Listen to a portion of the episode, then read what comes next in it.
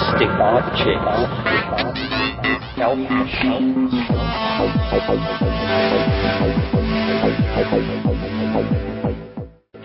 Greetings from Cyberdelic Space. This is Lorenzo, and I'm your host here in the Psychedelic Salon. Even though it's only been about uh, eight days since my last podcast, it seems like it's been a month. I'm Sorry about the delay in getting this week's program out to you, but I just returned from a trip to the East Coast to visit my children and grandchildren, and to tell you the truth, it's a, a little hard to get back into the swing of things. Particularly uh, when I logged in after uh, being offline for a week and found several hundred emails waiting for me. But more about that after we hear the rest of the trialogue that we began last week. As you know, I've been uh, podcasting a series of conversations that Terence McKenna, Ralph Abraham, and Rupert Sheldrake held at the Esalen Institute in 1989 and 1990. And today's program is the second half of a tape from that series that was titled Education in the New World Order. And we'll begin where we left off last week when Rupert opened the conversation up to a discussion of a school voucher system. So let's uh, rejoin the merry trialoguers and see where their discussion leads with a topic that has caused a lot of controversy here in the States in the last 10 years or so. And I'll, uh, I'll pick up by playing a couple of minutes from the end of the previous podcast uh, with Ralph Abraham speaking.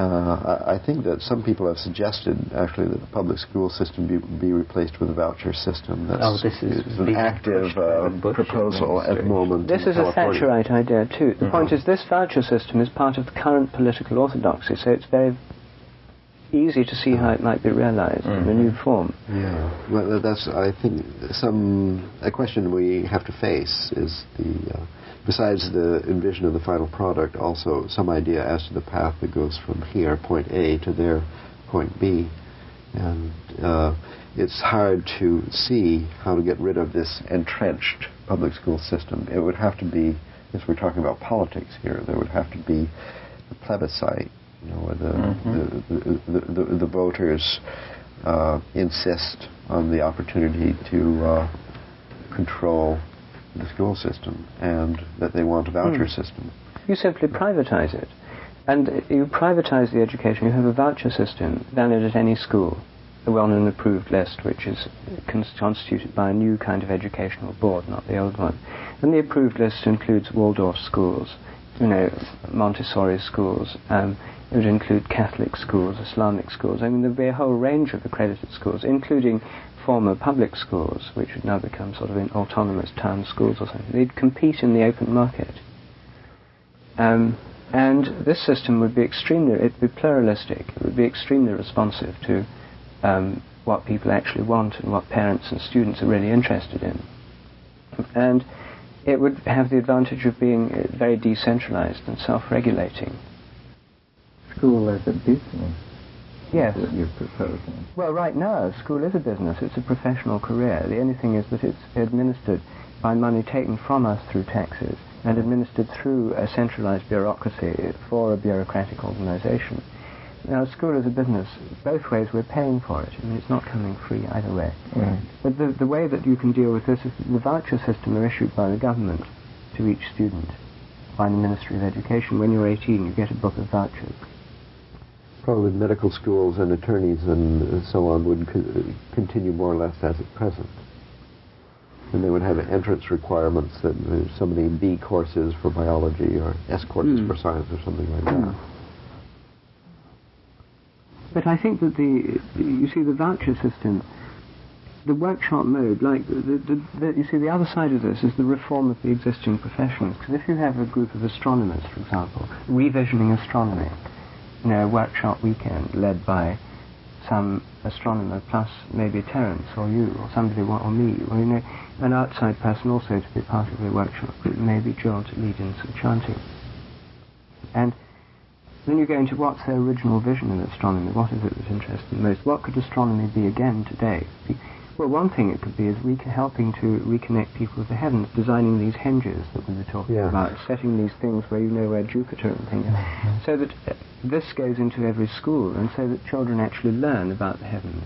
This would be, a, you know, then there'd be things where people who are learning astronomy go out at night, have classes at night under the stars, and learn the constellations, and have tests in how well they know them. And so, astronomy related once more to the actual heavens. That would be the new vision in astronomy, which with the direct experience, including maybe communicating with stars and star, the subject of star spirits, together with all the stuff on radio pulsing nebulae and, and, and quasars and stuff. Yes. So, and in each science, Gaia, geology, the new geology, would not only involve studying rocks and knowing about them, but studying them in the context of a sense of the life of Gaia, a Gaian geology that would, you know, be in a Gaian perspective, and which would begin and end with right rituals that connect the geological profession to its patroness, Mother Earth. Well, as the the bond issue and the plebiscite are put on the ballot and, and passed, the students are issued their booklets of 55 vouchers, and the new uh, structure is put in place and simply begins. There still may remain a terrific lack of teachers who would wish to or be able to offer such courses the uh, ig- ignorance of the meaning of the ancient sites and the significance of the stars and so on can't be overcome in a day. So chances are, in the new form, people would continue teaching exactly what they teach today, and that the the workshop of astronomers to revision astronomy and so on would not have a, a very quick feedback, or maybe any feedback into the curriculum or the actual conduct of the school, so that while they uh, envisioned a new astronomical profession, that the workshops at all the workshop centers kept on teaching the old one. Some somehow there would have to be a miracle to get the whole system onto a new track. And this Wouldn't happen overnight. the resacralization aspect Mm. that we are mostly longing for could never happen, might never happen. Well, I think We need to would. trigger it. Well, I think that it would have to happen in this new model. You wouldn't just get a booklet of vouchers through the post. You'd go, you'd, you, to start your path, you'd now be entering the stage of a, kind of apprenticeship or learning. There'd be an initiation ceremony, and you could be initiated in any one of a number of ways, through a Christian, Jewish, Muslim.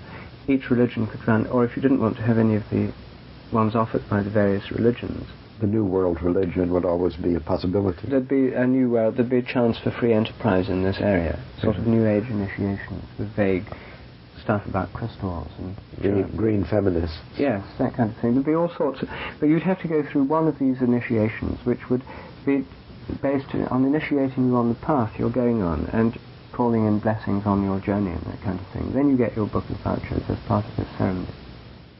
And this happens at one of a sacred place of your choice. I mean, you're not forced to go through any one tradition. So setting up that particular system of initiation rites Mm. would be uh, the key step for switching the whole system onto a new path. Yes. You'd have to sort of engineer that. That would be fairly easy though, because you'd say um, um, we, the importance of initiation for the psychology of children is of vast importance, is now universally recognised. I mean, you can make a strong case that, that therefore our educational system needs to have a more initiatory quality. We are Well, a we're talking state. about the 27 million young Americans who are of the age for this first initiation this coming fall, and how exactly are we going to accommodate this number of people in a new system with uh, the production of three to five thousand new teachers? Well, I'm not thinking. You're thinking about a model of overnight change of the entire American system. I'm thinking of a pioneering experiment in a limited area. uh, that slowly this- grows if it deserves The, to. the, the thing is, the way that things happen organically in society, you never convert a system without some prior model of it working. I mean, whenever you try and get any money, any persuade anyone, you, if you can say, look, this is I've got it going, here it is, you can come and see it. You know, it's vastly more persuasive. I mean, short hands does a lot better by being able to say, look, here are the plants, this is the botanic garden, that's Oh, it. Yeah. Rather than with a bit of paper saying there's Yes. this project and, you know, I Yes. think there ought Something concrete. Yes. And so if the, the workshop system is already up and running as a concrete alternative to Yes. the present edu- that's its great advantage. It exists. Yes. It exists in a pluralistic free market form, which is self-sustaining so far without state subsidy. Yes. That people do because they want to do them. And they want to do them because they know that in the workshop they'll, on balance, come out feeling better than when Yeah. they went in. So it's not And- much growing now, but perhaps if people did have vouchers, then uh, it would suddenly start a rapid I think it would be. The, I think it would be a completely new format because at present no one aged 18 goes to a workshop. It's a, a, a system of education entirely for the middle-aged. It's What an oversight. Yes, no, he's on to something. it's made no contact How, how with could you world of possibly under about attract an 18-year-old to a workshop? What would be necessary? Used to talk about psychedelic drugs. I get him. Not You quite them. 18, Well. but 20 Oh, I think to if 25. I think if I think if we did dialogues on morphic resonance and chaos and, and psychedelics, the trialogues, I think there are a lot of um, uh, younger crowd. yes. If if right now they have to pay three hundred and eighty-five dollars. They don't have something like money. They don't have the money. They don't have the People don't have vouchers. money. The problem with the workshop system is because it's self-financing, it's expensive to do. What about Esalen giving, what do you call them, scholarships for young people? Oh, now, there's that would be- idea. That would be yes, well well, that would be all right. It would, but I think it would be a kind of token, a token thing at, at Esalen. I think that they maybe have to have some young people's workshops here. That would be it, two or three a year, where they're offered at a Yeah. much reduced price. Yeah. and Mhm. that the people who come on them have to be recommended by somebody who's been to Esalen, something like that. So it would create the sense of the Esalen community. Oh, we sort have to recommend this to a Steve because we're really lacking that generation now. It's Mhm. a serious problem. You know, the um, the Lindisfarne, Lindisfarne Fellowship, which is just one of these many invisible colleges existing around the globe that I think they're valuable, it's now proposing to dissolve itself on its 20th birthday because there is no coming generation. People are dying of old age and nobody knows a young person to introduce into the circle. So this is a, a tremendous hole in our bucket. Exactly. Well, this is exactly where there's there's a, a tremendous scope for the initiatory model. The, you see, the Esalen, coming to Esalen is a kind of initiation for Yes. most people. Mhm. Whenever you come here for the first time, it has an initiatory quality, and most people are the initiates who have an easy familiarity with things like hot tubs and getting Wet in the towels. and, yes, and that kind of thing. So, if you create, there's one group of initiates, and it, the, initi- the, the teenage workshops, the 18 to 20 year old workshops that happen at Esalen, which are initiations into kind of Gestalt and the kind of things that happen here, and you talking about EMT and and so on, which, um, to get there, you have to be recommended by someone who's been here, and therefore there's a much greater sense of initiation into this world. The fact is, a lot of teen, teenagers may not know that this world exists, or if they do, have a totally distorted view, but it is an independent, autonomous adult world, and that's exactly what people want to be initiated into. So the sense of a kind of somewhat more mysterious realm of possibility that they didn't know about. Um, this is a real thing. There is a whole world that most people don't know about. I think that's a great idea. We should end this trialogue and run out immediately and grab Steve and Nancy. Tell them on the Esalen Youth Program. But you see, things like in schools, like the initiatory things you could do here, like I did on my Rebirth of Nature weekend. One of the things uh, everyone did was the tree ceremony, you know, where you go out to the tree and you ask a tree four questions on the north, south, east, west side, the tree oracle.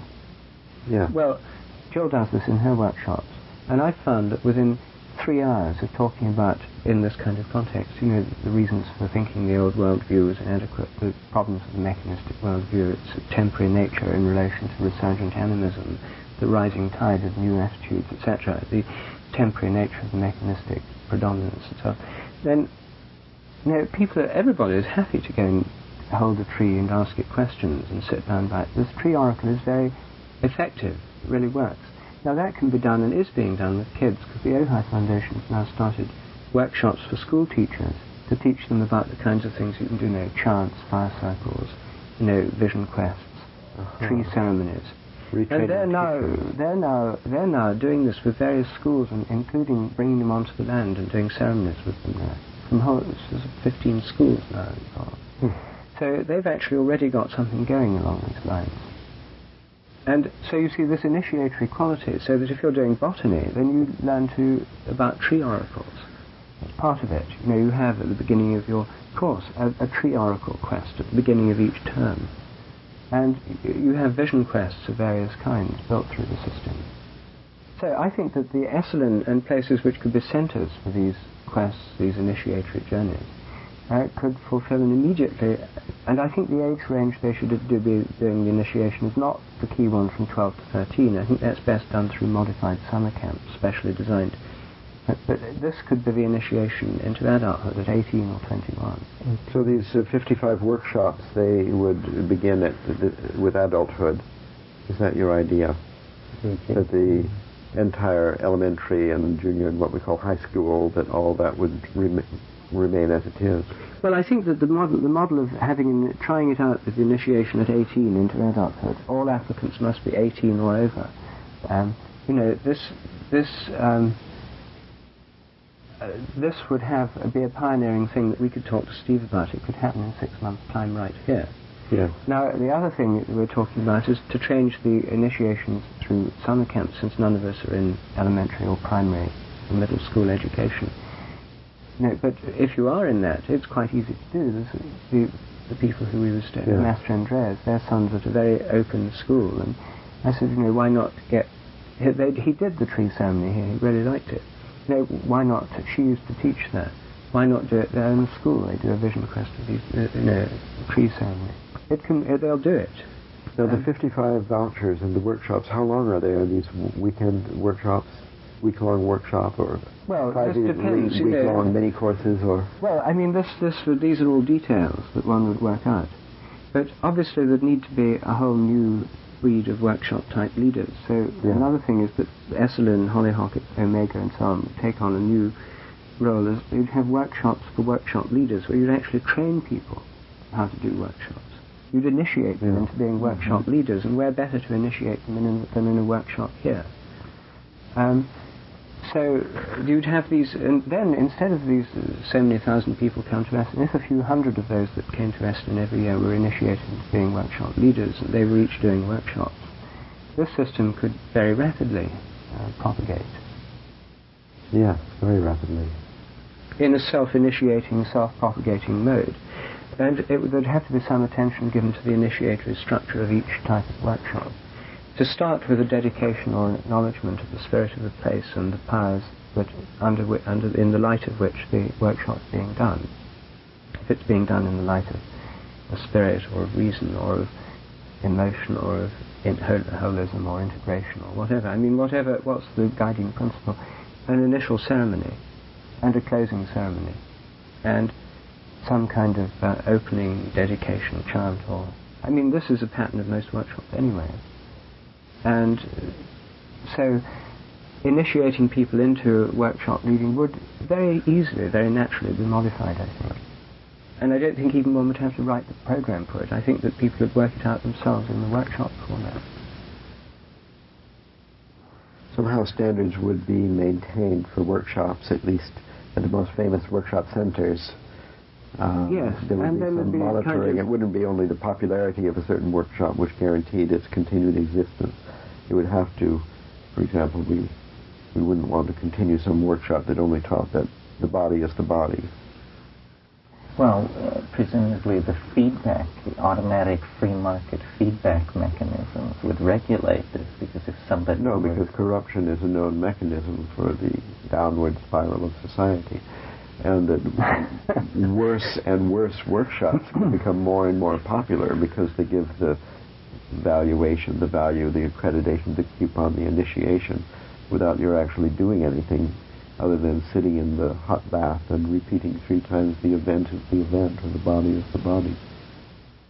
Well, what you're implying is what you sought to avoid, which is that there has to be a second entity which tests the workshop graduate to see whether I want to avoid that. Well, it could be intrinsic in that industries would not employ somebody just from having graduated, that is to say, spent 55 vouchers, they would insist on the courses from some of their favorite teachers or institutions, as obviously a bachelor's degree from Stanford is worth more than a bachelor's degree from Great Western. Well, a corporation could post a list of courses that would enhance your likelihood of being hired by them. And then you could choose for yourself whether or not to include those in your, uh, as you formed your curriculum. So this is the self-organizational model. It's highly Yes. self-organizational. I think it's quite good. It I think so. It sounds doable also. Airy fairy quality of most of these schemes. Well, we'd have to persuade, I mean, industries would have to suddenly start opening their doors to graduates of the new system. And this, of course, was a great inhibition for students choosing UC Santa Cruz, uh, although they did, um, because it was considered a, great experiment in its early days, 20 years ago. Well, you would have to go to people like Laurance Rockefeller and Andrew Mellon and people like that to get a group of corporations. To commit to uh, accepting and hiring uh, on the alternative. Yes, who are the great railroad magnates of today who have not yet endowed a university? Well, you could go to Apple Computer and For to them, or you IBM could go U. to, uh, you know, some of these hip haberdashers, uh, Esprit and so forth. Well, listen, these are big corporations. Well, you could start it actually with just a, a system, a voluntary system right now. You could offer these scholarships where you have to be recommended by an alumnus of one of the existing, you know, Omega or Esalen or something. Um, and you get these scholarships for, say, five workshop vouchers, valid over a six-month period or something.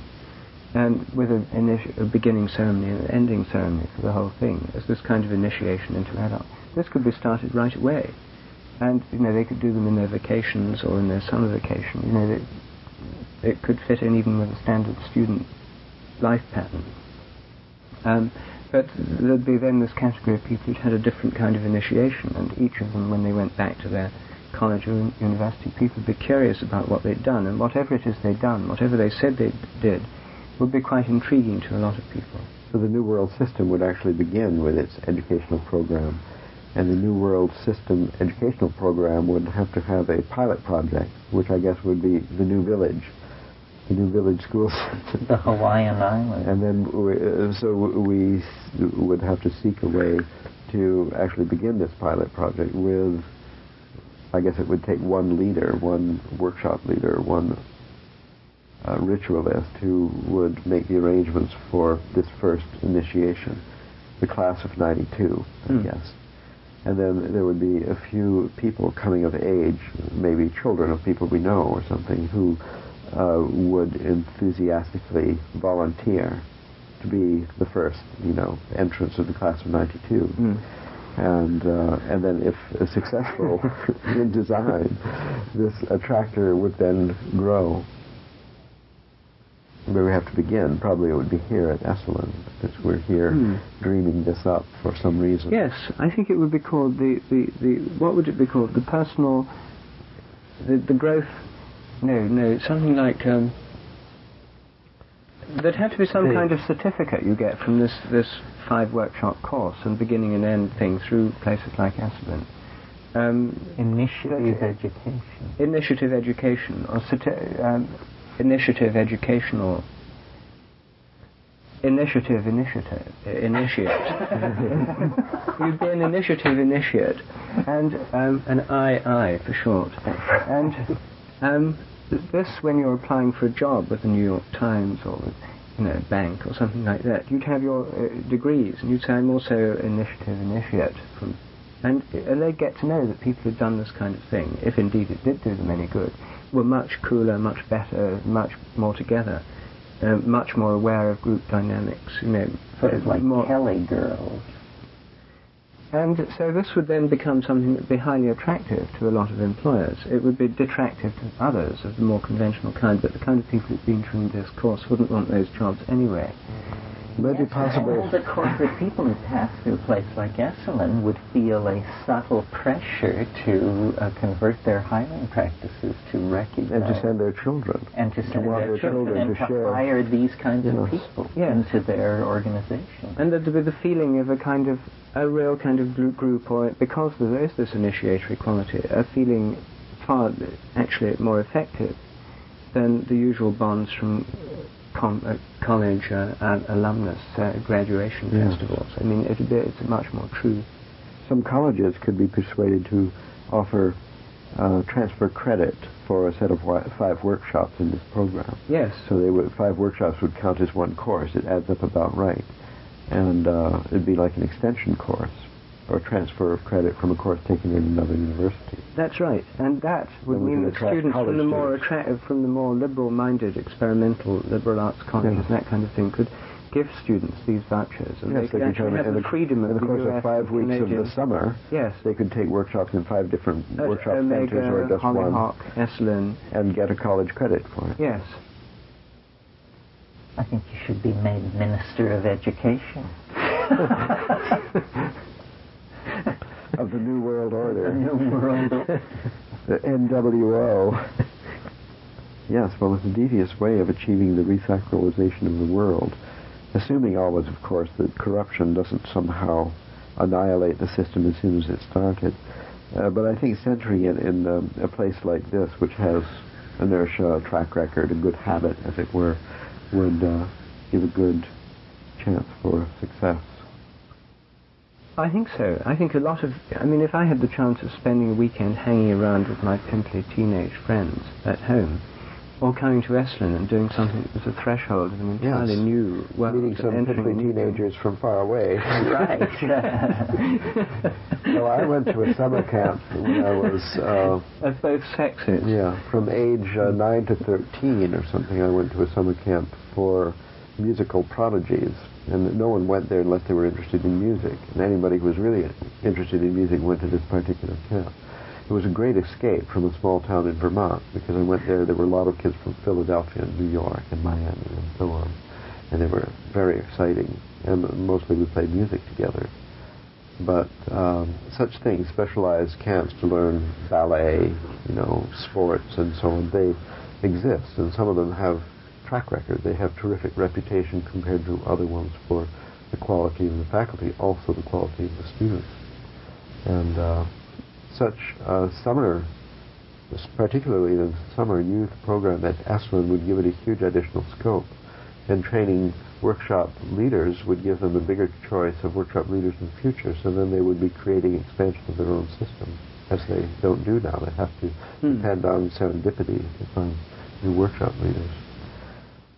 And as the popularity of workshop type education grew in schools, as people in 16, 17, 18 got into an age group where some of their friends had been on workshops and had come back, obviously changed in some way, and talking about this thing, a kind of secret to which they were not yet privy. The only way they could have this experience was to go on one of these workshops and be part of such a group. They'd really want to do it, and a huge new market would open up uh, in, in the sort of high school age Yes. We have to get this tape to Steve immediately with our bill. Well, they may not want to um, expand Esalen, but if Esalen wanted to expand as a business and, and take on a Oh, whole well, they're national interested dimension, in all these tr- strategies, and because it's a revolutionary educational concept, it's not simply a strategy for expanding revenue. Mm. It's actually a seminal kind of thing. If it, if it took hold, and it seems very sound, uh, because the old method is breaking down. I mean, there is either some substitute off in the future, or we're just looking at a generation in anarchy, Hmm. largely in American education. Well, this does seem immediately feasible. This really could swing into action next year, next Mhm. summer. And it could attract capital, you know, endowments from people who uh, who who see the value of extending uh, our successful adult educational system downward. And nobody seems to have thought of this. Uh, there aren't any summer camps along these lines. There are traditional summer camps which are excellent for for everything, for tennis, Mm. for organists, and so on, but not for the new world order. But that, most of what goes on here could be extended down. I mean, shamanic rattling, chants before sessions in Yes. groups, uh, vision quest, Yeah, shamanic oh, type, all this stuff is instantly adaptable. In fact, pe- you know, chanting, out. So the Ojai, Ojai Foundation has apparently had a similar fantasy as they declared two or three years ago that they were going into general education. I think that this is something that they're doing, and I heard about this um, when we were at Hollyhock, but I didn't. I'd never seen it in action. Somebody talked about. it. John Bloomfield talked about it. About a voucher system? No, No, about Ojai training- training, school retraining teachers. teachers. Oh, Who then and then the teachers can bring Yeah. some of the groups to the land, and they do vision quests, they do tree ceremonies, see. they do medicine wheel circles, sweat lodges, all this kind of thing. And um, I suppose there are private schools that are participating, but the kids love it. It's an Mhm. incredibly Yeah. successful program. Formerly, they had to go to Berlin to be able to do this. but now, they can do this right here in the Native American heartland. So I think that there's uh, plenty of scope for starting straight away. And Yes, and for competing in uh, systems and different versions, varieties, different flavors of the idea could be instituted in different locations because Yes. there's an infinite market, essentially. As soon as it, as soon as it, as soon as it, and right now, people under 25 are totally insulated from this. When I give talks in, in Germany, in England, here in America, in the kinds of places I'm usually invited to give them, or conferences, the age range is from 35 to 50. Exactly. When I'm invited to give talks in universities, which in many ways I prefer, not because I like the structure, you know, there's the kind of hierarchical structure of the professor, the lecture theatre, the, and, and all that kind of thing.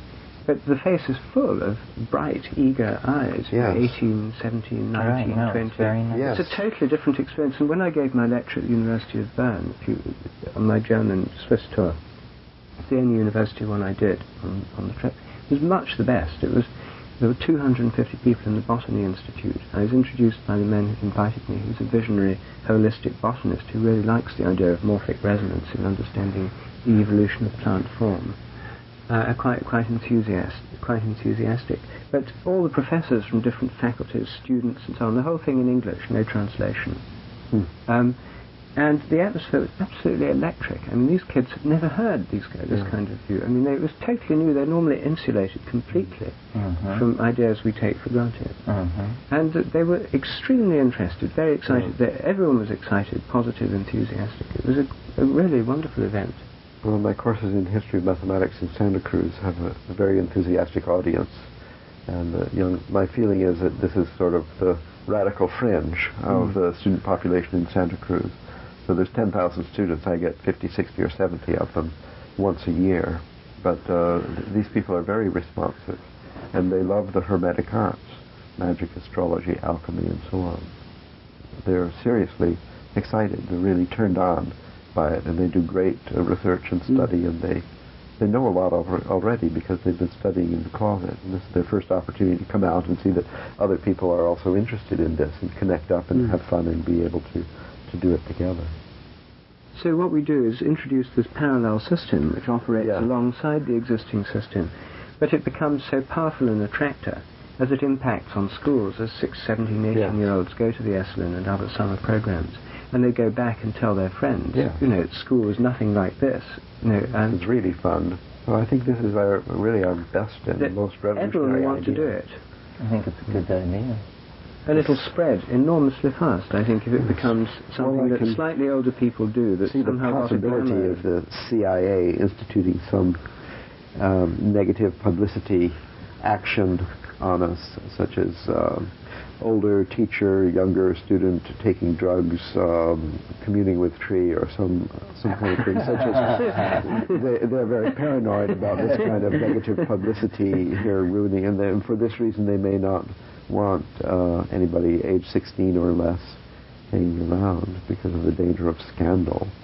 Make it 18 to 23. For a start. I think make it 18 to 23 for a start. And then the, the, the parallel for the sort of 11 to 13, this kind of puberty initiation, the parallel, which is often associated with transferring to a different grade of school or being in a middle school or whatever, Yeah. that, that that whole thing is ceremonialized, in, or at least puberty rites through vision camps. But the people who best handle that are the people who run kids' summer camps with Yes. many of which do have a, another dimension and get back to nature, that kind of thing. Yes. And they have their watchdog mechanisms in place. And they have campfires and so on. I mean, better to this people from that world come to a workshop at Esalen where there's an exploration of new revisioning education, Yeah.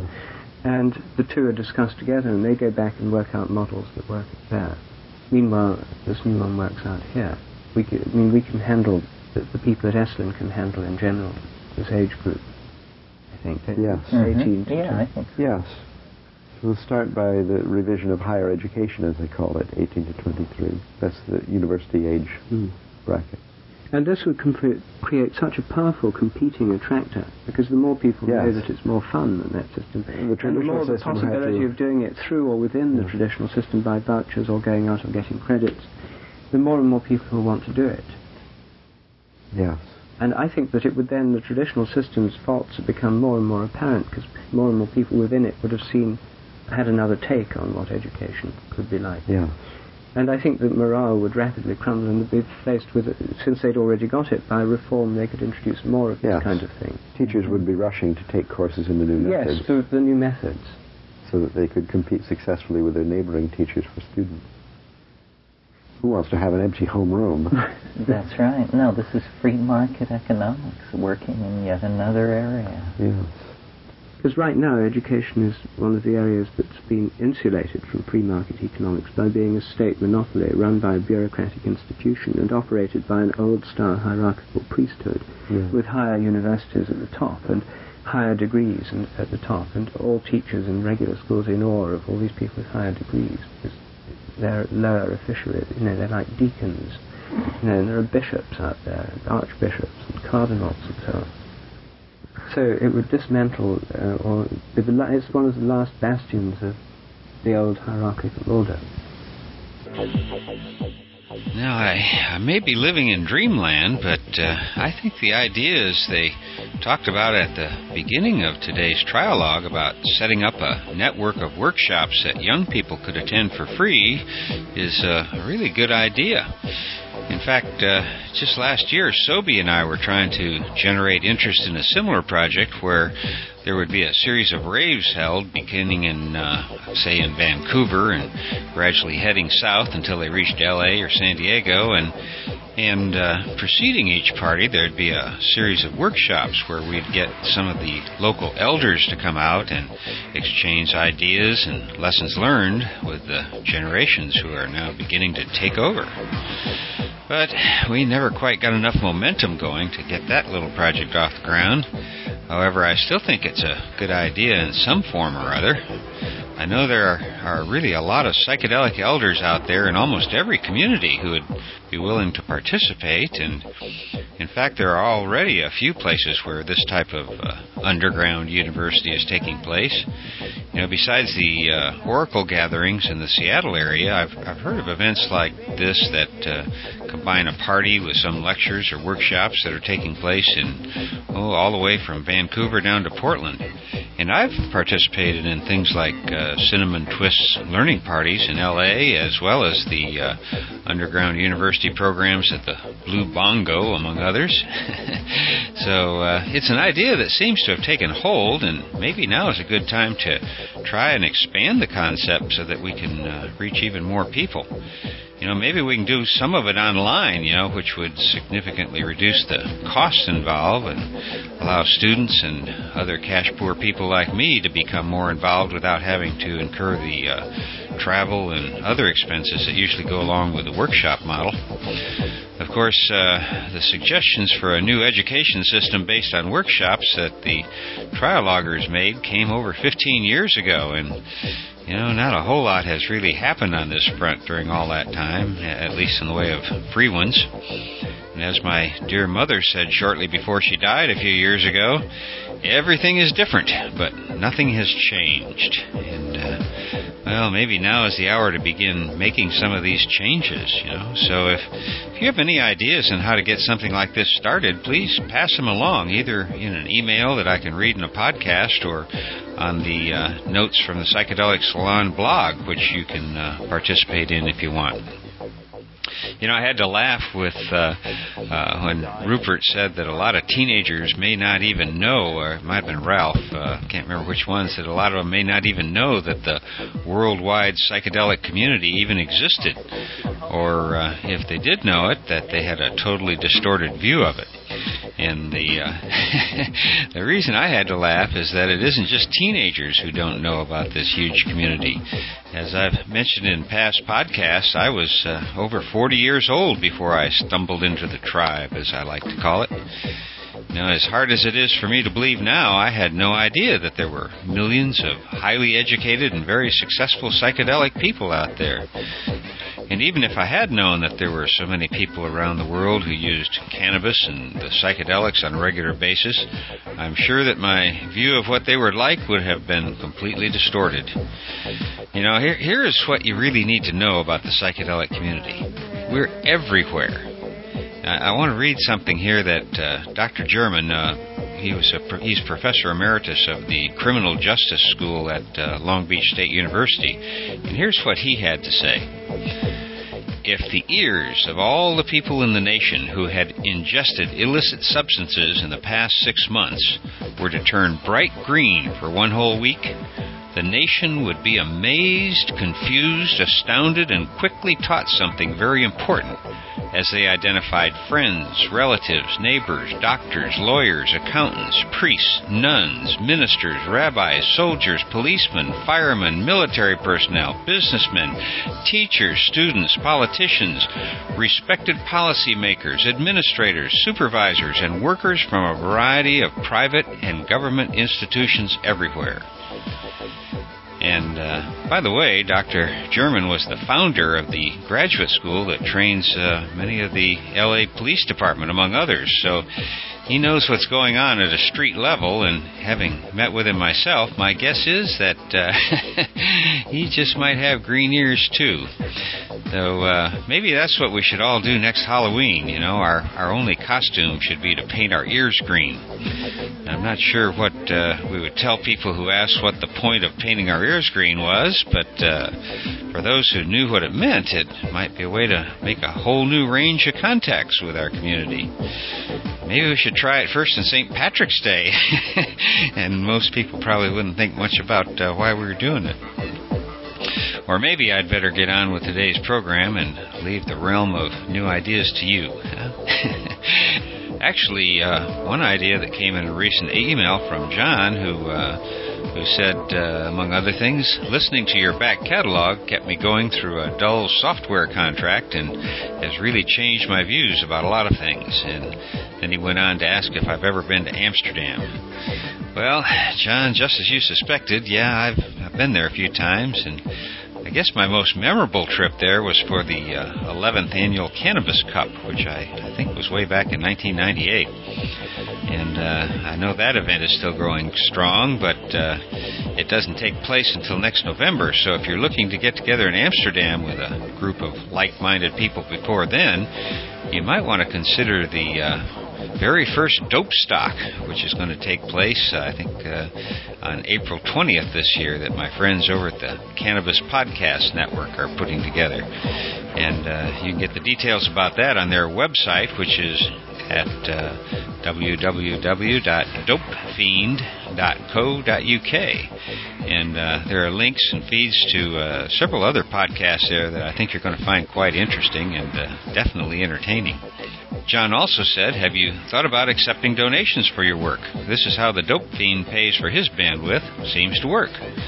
Well, uh, yes, I have been thinking about it, but, uh, you know, I know you've got a lot of options on how to spend your time, and so I don't really want to waste it by uh, sounding like a preacher begging for money all the time. But that said, I, I do want to take a moment here to thank two of our fellow saloners who went way out of their way and uh, searched through the Matrix Masters website to find the page where I'd kind of hidden a little PayPal donation button. So, uh, Jason and William, I, who I think actually is better known as Bill, I, uh, I want you to know that I was really touched to find your donations waiting for me when I returned from my recent trip.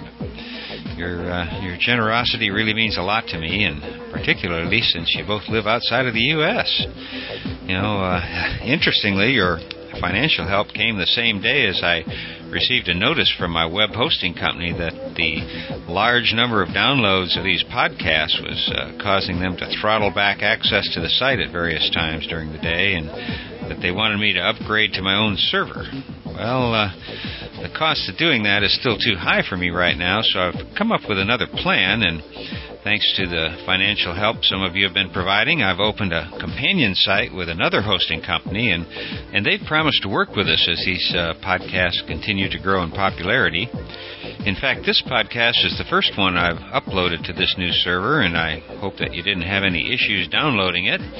If you did, please let me know because uh, over the next few months I'm going to migrate all of the old podcast files to this new server. And in the process, I'm going to do a little cleanup on the file tags so that these programs will be a little easier to find and to manage in your MP3 players.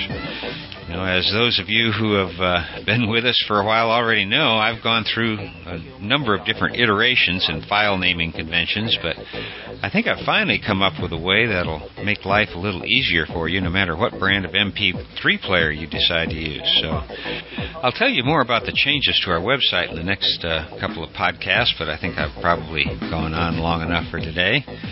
But before I go, I also want to mention that uh, Jeffrey just wrote to let me know that he mentioned the Psychedelic Salon in his blog on the IONS website, which reminded me that I wanted to let you know that I'm also shifting the program notes to our new server and and I'm posting them on the uh, WordPress powered blog that you can participate in if you want.